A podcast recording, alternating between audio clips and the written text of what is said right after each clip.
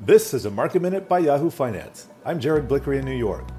Stocks rallied into the close Friday, with the Nasdaq up nearly 1.5% and the Dow up 227 points to 34,043.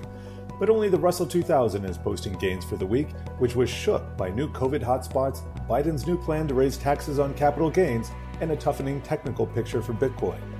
Many of the big movers today were earnings stories. On a day of big gains for chip stocks, Intel bucked the trend, settling down 5% over concerns that it's losing data center market share to AMD. Honeywell was off 2% after beating on earnings, but presenting a slightly tepid outlook. And Snap soared 7% as it managed positive free cash flow and guided higher for revenue growth. Finally, Skechers finished up 17% as the outlook for people walking around a bunch more and needing the requisite footwear to do so has now accelerated. Next week is an earnings bonanza, with all the mega caps set to report, beginning with Tesla on Monday after the bell. After that, it's Microsoft and Google, Alphabet, on Tuesday. Apple's going a bit early this quarter with Facebook on Wednesday. And finally, Amazon is on Thursday. But a bevy of industrial and retail names will join them the whole week.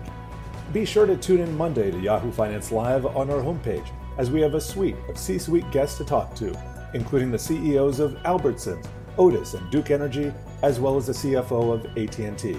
For more market news and industry insights, head to yahoofinance.com.